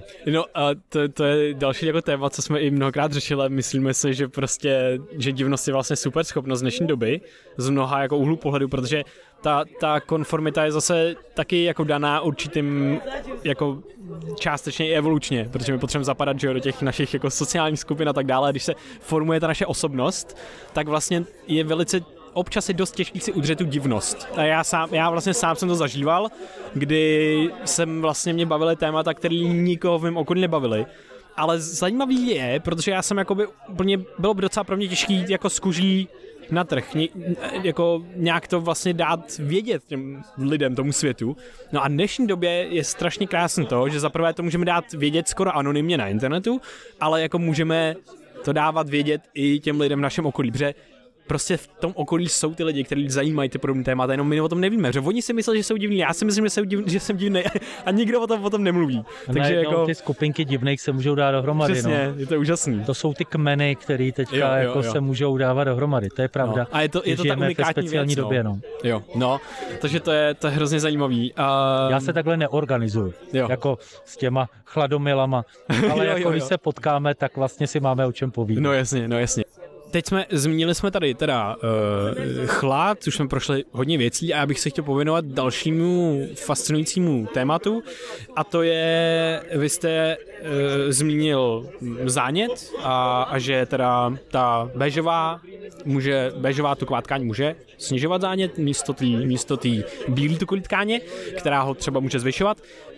Jakou roli právě hraje zánětlivost v našem organismu a hlavně právě třeba jaký, jakou roli to má mm, v propojení s naším mentálním zdravím a vůbec to propojení toho, toho psychi, toho, toho mentální, ty mentální roviny a ty fyzický, protože mnoho lidí stále dnes žije v tom takovém jako dualismu, ale přece víme dnes už, že tyhle dvě roviny jsou jako nekonečně propojený a že spolu hodně, hodně uh, úzce komunikujou. Tak uh, jako pro mě, jako pro imunologa, to, to je hrozně blízký téma, protože se ukazuje, že neuroimunologické propojení je nesmírně intimní a uh, že některý imunitní buňky asistují přímo neuronálnímu přenosu typu jako žírných buněk, u některých typů synapsí a tak dál a tak dál, že vlastně mediátory imunitní jsou hrozně podobný e, některým neuro, transmiterovým a že tady jako přímá, přímá komunikace těle těch dvou světů. To, to zcela jistě. A to, že, e, že Eh, je to vlastně holistický, celotělní propojení. To je zase další téma, který, který je úplně na snadě a který, který, se, který se nahlíží a eh, čím dál tím víc pracema. Takže já tady tohleto nepovažuji jako žádný ezotéma, ale jako něco, co má teda nějaký, nějaký, nějaký fundament, skutečně fyziologický. Takže to, že se ukazuje čím dál tím víc lokací v našem těle, kde vlastně nervový a imunitní buňky jsou hrozně blízko u sebe a spolu komunikují, je prostě jako fakt jako takovej. A s těma, s těma dlouhodobýma zánětama to je něco, kde, ty, kde ten vlastně chemický environment, který se tam realizuje, může přímo signalizovat nechci říct jako elektricky, ale ovlivňovat signalizaci nervových buněk. To znamená, že ten signál z periferie se může přenášet nějak do, do centrální nervové soustavy. To je jedna věc. A druhá věc spojená s dlouhodobými zánětama je, že ty jsou spojený e, zase s radikálovou chemií, která může oxidovat některé chemické substance v našem těle, třeba lipoprotein nízký density, low density lipoprotein, to je ten zlej, zlej cholesterol. A tady jsou práce, které ukazují, že třeba dlouhodobý zánět zubů, který se realizuje vlastně touhletou oxidativní chemii překládanou do toho oxidovaného LDL, že tyhle ty cholesterol přenášející částice mohou být ve stěnách cév endocytovány makrofágy, které nedokážou rozštěpit oxidované LDL, vzniknou tzv. pěnové buňky foam cells, které se zblázní a začnou produkovat prozánětlivé cytokíny ve stěně cévy a výsledkem je ateroskleróza. To znamená, je tady úplně intimní propojení mezi zánětem úplně jinde a infarktem. A k tomu jsou jako velice zajímavé práce. To znamená, to je, je další věc. A potom pro mě snad jako nejzajímavější propojení imunity a nervové činnosti je, je jedna populace buněk, který máme v mozku. Ty se jmenují mikroglie. Jsou to v podstatě takový mozkový makrofágy a těch je několik různých populací, několik různých funkcí mají. E, dostávají se do mozku ještě před narozením, než se uzavírá takzvaná hematoencefalická bariéra. A tyhle ty buňky, jedna z populace těch buněk se probudí v noci na rozdíl od zbytku našeho těla, přisednou na nervové sítě, neuronální sítě, lezou po axonech, dendritech a najdou synapsy, zkontrolují synapsy, jestli signalizuje, jestli je v pořádku a když není a nějak jako taky ukousnou, fagocitují. A tím v podstatě eh, dělají management paměti. a je to normálně buněčný mechanismus toho, jak funguje, jak funguje v podstatě čištění harddisku pro nový paměťový stopy a je možný zablokovat mikroglie a ta myš, kde se to udělá, tak uh, neumí zapomínat. A to není dobře. Úplně fascinující práce, který jsme se věnovali se studentama na pokrocích v imunologii. Úplně nečekaný outside the box prostě vyřešení něčeho, co, co, co si člověk dokáže představit různý řešení.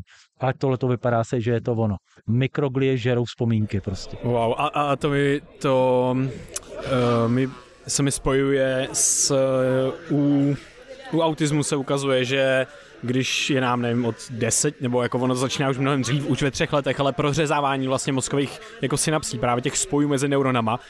A u autismu se ukazuje, že prostě to prořezávání k němu nepro, nepro, nedochází tak dobře a že pro, vlastně jako ten mozek si neprofiltruje ty efektivní strategie myšlenkový a ten člověk se pak vlastně už nedokáže jako ne, ne, nedokáže vnímat preferovaně to, co by měl vnímat, jo. přemýšlet tak, jak jo, by měl je to přemýšlet. konzervativní v podstatě uspořádání eh, tam je pro to anglické slovo pruning, to znamená to, co děláme na jaře teďka s těma s těma ovocnýma stromkama, to znamená skutečně prořezávání toho, co nemá být a co má zůstat. To znamená funkční, nefunkční a to souvisí vlastně s progonálnou buněčnou smrtí při ontogenezi buně nervového systému, kdy umírá nadbytek buněk, které nejsou signalizačně propojeny.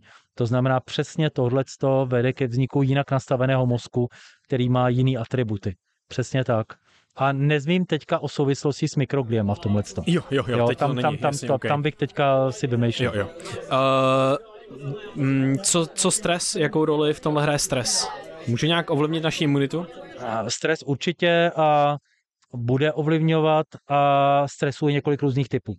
Může být takový ten aktu, akutní, aktuální stres, uteč nebo umřeš, nebo buď agresivní, nebo ten druhý tě zabije, to znamená, to je taková ta hyperpotenciace toho, toho co jsme schopní na úrovni několika systémových e, jako soustav tělních a e, kdy vlastně ten typ stresu třeba může boostovat regenerativní potenciál. To znamená, tehle ten akutní stres, který je spojený s tou událostí, kterou jsem tady jako pojmenoval, těma dvěma způsobama přežití, anebo ta, ten agresivní útok, tak vlastně se dá pojmout jako evolučně vysoce pozitivní stresová reakce. Ale, a, ale která... je krátkodobá, ne? No přesně, to je krátkodobá jo. a jako člověk by asi s tím lvem se neměl prát každý druhý den. Ale pak je takový ten stres chronický, eh, který, který i může souviset s nějakým subordinačním postavením třeba a s nějakou prudou od někoho, kdo, kdo, kdo mu jezdí po zádech a nebo takovej ten vlastně stres z toho, a to myslím, že dnešní mládej zažívá takový ty nejistoty světa, který je možný Existen, cokoliv a nejsou pravidla, nejsou žádný pravidla v podstatě. Jako jsem já zažíval krásný, jednoduchý svět, kde všechno bylo povinný a my jsme si nemohli vyskakovat. Takže já svý děti jako obdivuju, jak dávají ten současný svět, který je vlastně hrozně stresující, protože je tady obrovský stres ty svobody, kterou tady mám. A to je něco, co jako se bude zase propisovat do spousty věcí. To je jako ty stresové reakce eh, zase eh, souvisejí s těma zánětama, s aktivací imunity a, a je to celý, celý hrozně natěsno pospojovaný. Já jenom ještě vlastně řeknu takovou svoji podivnost, která vlastně k tomuhle s tímhletím souvisí.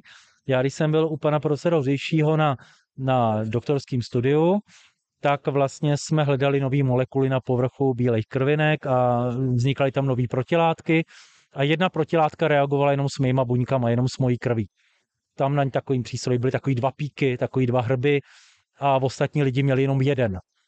A pak jsme sledovali, co je na mě divného a zjistilo se, že mám tak pětkrát až desetkrát víc jedněch buněk v krvi, gamma delta T lymfocytů, že se jim měl 20-30%, což je jako kdyby byl přežlíkavec.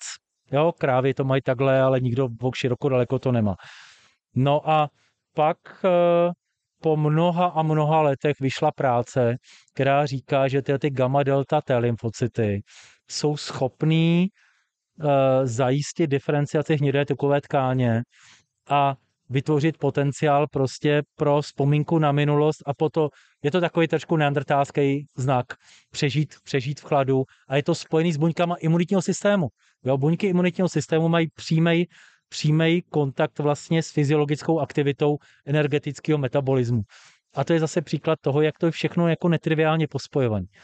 Um, no, jak jsme tady říkali o té rychlé stresové odpovědi, a že tady, že třeba podobná, jako když jsme utíkali před nějakou šelmou a tak, tak my vždycky rádi říkáme přirovnání, že v té dnešní době vlastně máme neadekvátní stresovou odpověď, eh, která je právě jako evolučně naučená eh, a vyselektovaná, takže si nosíme občas tak trošku jako malou šelmičku na zádech sebou v naší hlavě, tak nějak, a že... pořád. A pořád. A že to je právě, a to bylo, teda to bylo mimochodem jako ta hlavní téma té práce, eh, té bakalářské, a to bylo to, že právě ten chronický stres vede k tomu chronickému zánětu a ten tak, no. dlouhodobě poškozuje naše fyzické zdraví a právě bohužel se ukazuje, že má hraje velkou roli v tom mentálním zdraví, že jsou, že existuje přímo subtyp deprese, eh, je to nějakých 40%, ne 40 nebo 60%, který právě je charakterizovaný, že má ten člověk jako zvýšený zánět, zvýšenou zánětlivost, jako systémový zánět organismu. se to hrozně špatně jakoby doporučuje, nebo jako realizuje to doporučení, jako nebrat věci až tak vážně, protože člověk se s tím asi musí narodit, ale pak je to pruda pro ty ostatní, kteří ty věci berou vážně, že Já jsem takový jako, nechci jít úplně easy goer, ale řadu věcí mám prostě tak uspořádanou, že, že no a co. A myslím si, že třeba zrovna v té akademické sféře to je hrozně velký benefit toho farmářského synka. Jo, že jsem už daleko přesáhnul všechny očekávání, široko daleko všech rodinných klanů a že jsem teďka ten freelancer, který, který si může užívat toho pobytu zde s nějakým nadhledem a z toho, že si nedělá nic z toho, jak, co si myslí ty ostatní v podstatě. Ale vidím ze svého okolí kolegy, kteří to berou hrozně vážně každý jako formální atribut spojený vlastně s tou pozicí v té akademické obci a, a, a, a já jsem pro ně takový jako podiv, podivný exot v tomhle tím. Ale mě to jako nevadí, ale, ale jako souvisí to s tím a, a jako rozumím tomu, no. Rozumím tomu, ale těžko se dají lidi předělat. Jo, jo, jo. Aby nebrali věci to tak vážně. Je, je to velký téma a, a no, ma, jako to je, to je ten náš mozek, který se naučí nějaký strategie a řeší dost často právě tu jeho hodnotu vlastně ve světě a potřebuje být, potřebuje vnímat, že má tu hodnotu a, a, a i na tom sociální postavení a tak dále. Je to jako důležitý vlastně téma pro nás existenciální nebo existenční, ale, ale už to možná uh, v občas v dnešní době taky jako si můžeme možná změnit jako postupně nějakým způsobem pomalu, třeba ale jistě si myslím, že to jde měnit, ale, ale eh, občas to, některé ty vzorce jsou třeba už ne tak užiteční, jak byly v minulosti, uh, ty naše. Takže to je hrozně zajímavý. A, no a to jsem se chtěl zeptat možná, je, máte nějakou jako Uh, jestli se zabředl prostě do nějakých jako filozofických témat někdy, jestli máte nějakou svoji osobní filozofii, os, filozofii, která vás baví, uh, něco, jestli o tomhle někdy přemýšlíte, nebo? Jo, já jsem v tomhle asi další jako exot, uh, protože já jsem tak nějak jako životně si zvyknul přijímat věci tak, jak přicházejí a moc je neřešit. Já nemám žádnou svoji filozofii, nejsem napojený na žádnou další filozofii, nečerpám z ní a jako si tvořím cestu životem. Nechci říct ze den na den, tak to, tak to v žádném případě není. Ale v podstatě možná i trošku nedůvěřovat těm izmům, protože jsem zažil mnohokrát, že to jsou jako moudra vymyšlený lidma v nějakém kontextu a zažil jsem socialismus, který byl dávaný jako slovo boží a ta nedůvěra vůči izmům i jako filozofickým je taková jako pro mě jako endogenní životní strategie. To znamená, já jsem jako až příliš málo řešič, ač asi. Mám teda kamarády tady z katedry filozofie a dějin přírodních věd a baví mě jakoby spekulovat. Ale odsaď pocať. Jo, jako a, a e, mám sem na kordy s různýma ezolidma, že jo, jo, jo. A, a tak jako s proměnutím jako dělat z prdu kuličku jako, jako hyper, hyper trofovat některé vysvětlení, uh, tak vlastně mě vůbec není, není blízký. To znamená, já jsem, eh, já jsem eh, hodně materialisticky založená osoba a teďka to nemyslím jakoby užitkově, jo, ale v tom ale že nemám potřebu toho transcendentna. Jo? A vlastně nikdy jsem nezažil vlastně situaci, kdyby mi to nějak jako v životě pomohlo, protože se mně přišlo vždycky jako skoro lepší a potom životně efektivnější tou těžší, těžší cestou bez toho, bez toho šidítka v podstatě. Jo? A to, to jsou různý aspekty tohohle, takže já jsem v tomhle tom takový jako jednoduchý člověk. Jo, jo. A, a to je taky, to je uh, taky jako téma, který má mnoho, mnoho úrovní, ale mě, tohle, tohle mě zajímá ještě trošku vlastně v rámci toho vašeho jako studia, protože mm, mně přijde, že potom, když člověk zkoumá něco tak tak kouzel, jako neuvěřitelného, kouzelného, komplexního a tak, tak tam musí vznikat jako ne pocity transcendenta možná, ale prostě ten fakt jako hluboký pocity uh, prožívání, který lidi zažívají zase v jiných kontextech, který právě třeba zažívají ty EZO lidi jinde. Uh, máte nějaký takový jako wow úplně momenty, kdy... No jasně, jako to, že mě, že dojde k depresi mandibuly, to znamená, že otevřu pusu v údivu, tak vlastně to jsou průhledy jako estetický, elegance vlastně toho, co člověk zkoumá, ty vysvětlení nečekaný, ale v podstatě jakoby přeformátování toho, toho světa, těch dogmat do úplně jiný konstelace, která dává smysl. Tak to jsou takový ty průhledy, které tam jsou, ale vlastně nevyžaduje to žádnou vyšší moc. Je to prostě furt v rámci toho vědeckého žánru, nepotřebuje to žádného primárního hybatele, nikoho, koho nastavil nějaký parametry, ale pořád to je vlastně v rámci nějakého nějakého vědeckého sižetu a a nedocházím vlastně k nutnosti toho, že by to mělo nějaký jiný alternativní vysvětlení než to prostý evoluční, takový to střádavý a pravděpodobnostní a variantní a tak dál, prostě darwinovský s nějakýma teda modifikacemi, eh, který dneska máme.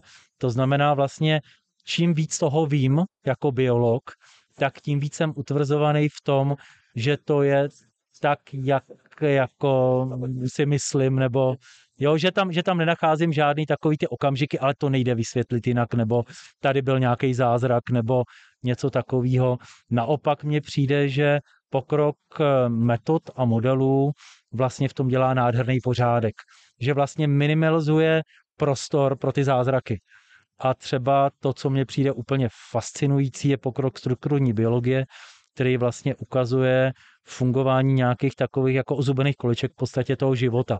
Ty takový ty uh, základy, kde život povstává z těch molekul, z těch molekulárních uh, suprakomplexů a tady se vlastně ukazuje, že opravdu je možný vytvořit život jako novej se znalostí těch pravidel hry a rozpohybovat vlastně tu chemii směrem k biologii a že tam není žádný mystérium. A to já se snažím i vlastně v přednáškách hrozně hodně zdůrazňovat ty, ty skutečně kauzální vysvětlení často úplně mechanistický, úplně jako jednoduchý. To, že máme tady mlejnek na výrobu ATP, že máme molekulu, která se dokáže tak skřivit, že propojí valenční orbitaly kyseliny fosforečný s dvěma kyselinami fosforečnými vytvoří se tři kyseliny fosforečný, které nesou energii v ATP. Prostě mechanický stroje, který to nakonec dělají. Žádná EZO. No, esoterika, ale prostě jako krásný mechanismus chemický a fyzikální. Jo, a to, to je super, protože ani, ani vlastně že k tomu přistupujeme hrozně jako uh, podobně, protože ale, ale vlastně je to jako pro, máme to jako vlastně propojený s nějakou spiritualitou. Přesně to, co vlastně popisujete, tak pro mě osobně je vlastně jako hrozně jako spirituální záležitost ve, ve svém důsledku, protože si vezmu, že tady existuje nějaký vesmír, je tady nějaká realita a jako považuji za hodně kouzelný a bez žádného právě, bez žádného kouzla, ale to, že to považuji za kouzelný, že to nedokážu všechny ty mechanismy uchopit. V jednu, nejde, není, to, není to uchopitelné, ještě všem ne, nerozumíme, na tož teda jako vědomí, to je další téma. Ale když tohle všechno spojím, tak pak se prostě koukám a vidím strom, nebo prostě jenom sem a prostě říkám, to není možný. Když teďka můžu mít tohle prožitek, prostě můžu žít v téhle době, že existuje člověk vědomý, tenhle vůbec vesmír, vůbec buňka, vůbec život. A to je jako pro mě vlastně ta spirituální záležitost, která... Je skvělý nebejt améba, ale bejt ten člověk a, a, a ten pozorovatel. Tak, přesně tak. To je antropický princip přesně, vlastně jo, v tom jo, jo, jo. A, ale, no, ale, že, taky baví. a že to je vlastně, ale přesně, přesně, je to přesně čistě mechanistická, kauzální věc, nikde nenajdu žádný, žádný, nic jako nevysvětlilo, dobře, možná teďka jako zajímavé věci na úrovni a zase to není vůbec jako EZO, jenom že prostě ještě ještě nevysvě, nevysvětlel, nevysvětlený věci na té základní úrovni fyziky a těchto jako věcí, které se možná nikdy nerozumíme, ale zase prostě nemusíme dělat krok někam do nějakého ezosvěta, protože jako jsou daleko pravděpodobnější vždycky jako vysvětlení srdce. Samová břitva prostě tady ano, ano, nějakým ano, způsobem funguje. Tak. A já musím říct, že vlastně uh, vědomí toho, co mě takhle jako, jako vybudilo ty endorfíny, takovýhle jakoby eh, tady to bylo nazvané jako transcendentní nějaký zážitek, ale v podstatě takový prohlédnutí, estetický zážitek s vysvětlení něčeho, tak vlastně tyhle ty svoje vlastní, vlastní zážitky se snažím uh, předávat těm studentům. A v každý přednášce vlastně najít někde nějaký okamžik, kdy, kdy člověk se o to pokusí.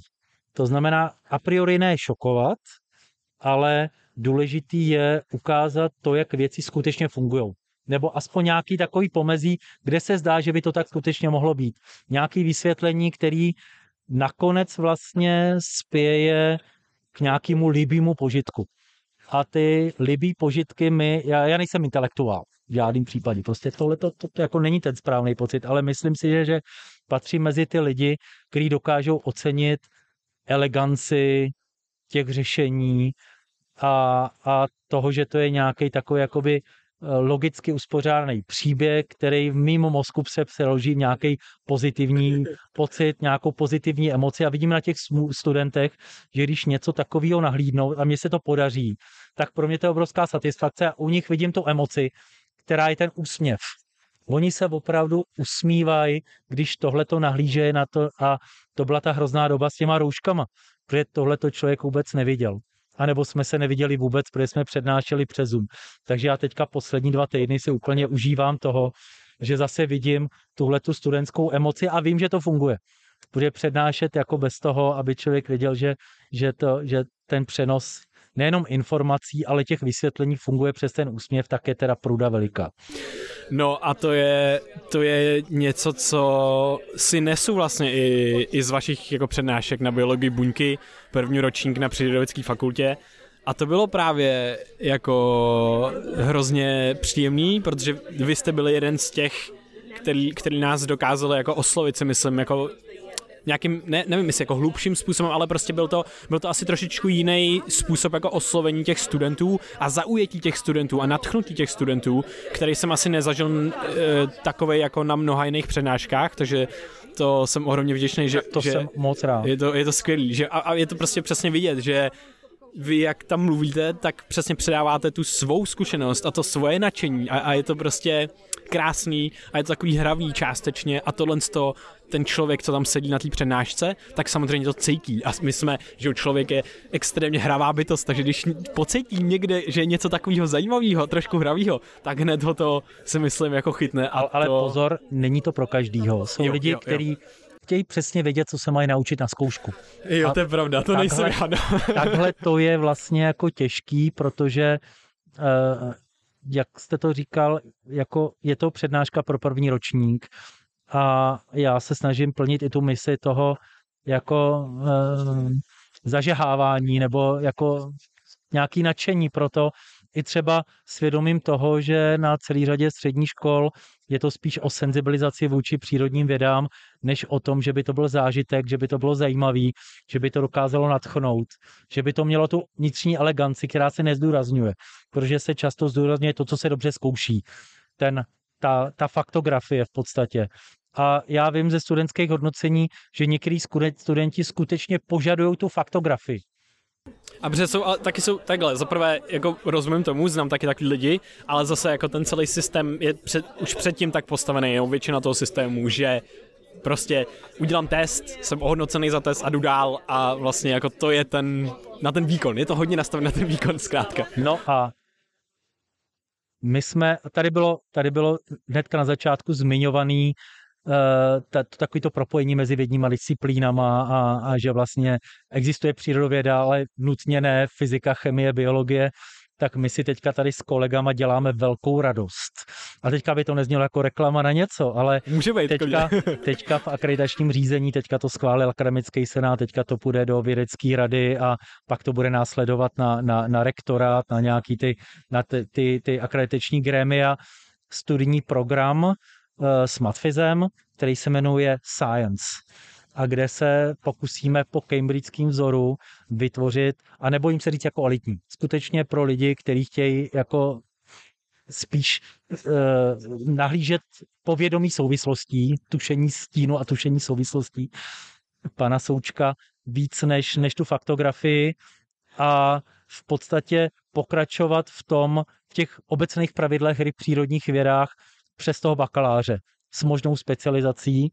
A je to vlastně pro mě teďka taková jako zásadní mise spolu s chemikama a fyzikama a matematikama a soft skillářema vymyslet koncept, kde se vlastně setkají ty vědní disciplíny a kde se budeme snažit posilovat ty styční plochy a vyextrahovat vlastně ty poselství a hrozně se na to těším, protože to bude hrozně moc o interakci se studentama, mnohem víc o tom, že studenti budou učit studenty a svého pedagoga, jako jsem zažil na ty běstvině, že jo, ten, ten imprintovací okamžik a že to bude mnohem víc o přemýšlení než o memorování.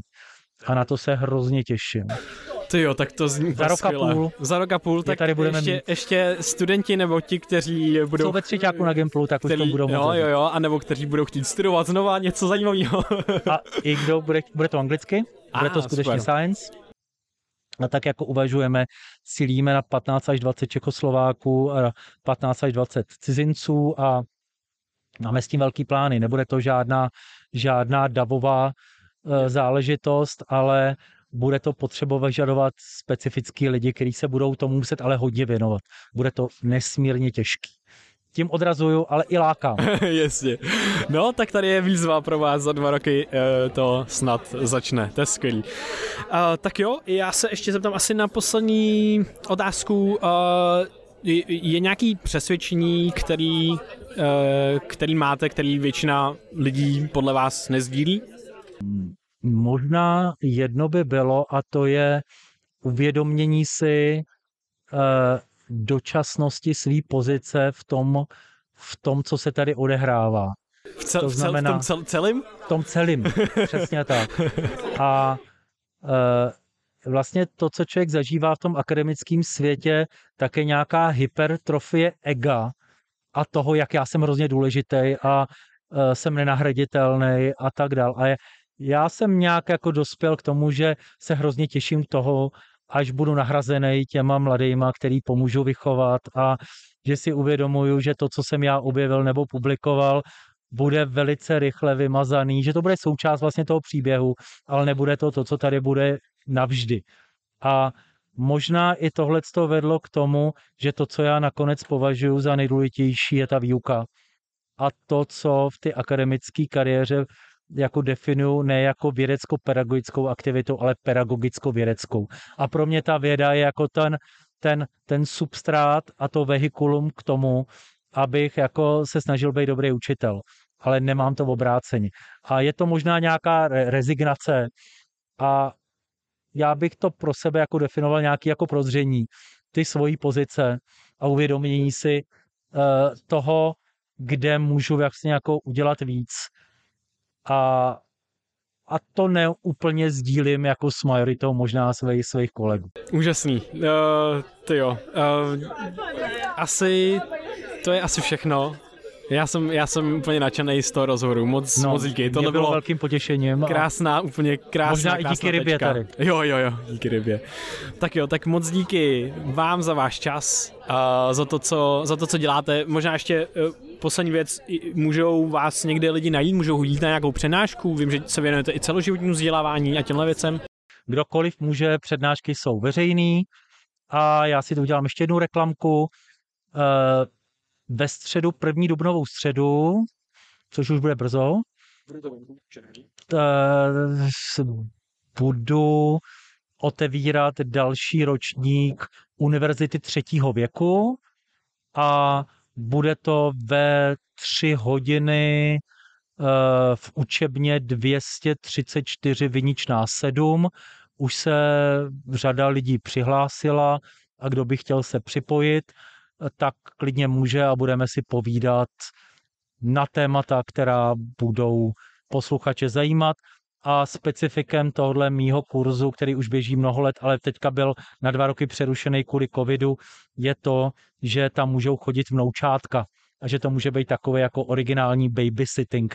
Takže pokud byste ještě chtěli se přihlásit do univerzity třetího věku anebo přijít jen, jen tak na kafe a na čaj si popovídat, tak jste zváni a Jmenuje se to, myslím, ze života buňky, ale není to jenom o buňce, ale je to vlastně o všem, co by mohlo, co by mohlo zvědavý zajímat. Maturita není podmínkou, ale není překážkou. Prostě kdo bude chtít, kdo je zvědavý, tak ať přijde. Skvělý. Tak jo. Takže posluchači moc díky, že jste se doposlouchali až sem. Uh, navštivte univerzitu třetího věku a ještě jednou děkuji moc za váš čas, za vaší práci vědeckou, pedagogickou a tak dále. Tak, Takže velmi velkým potěšením. Naschle. Naschle. Brain VR.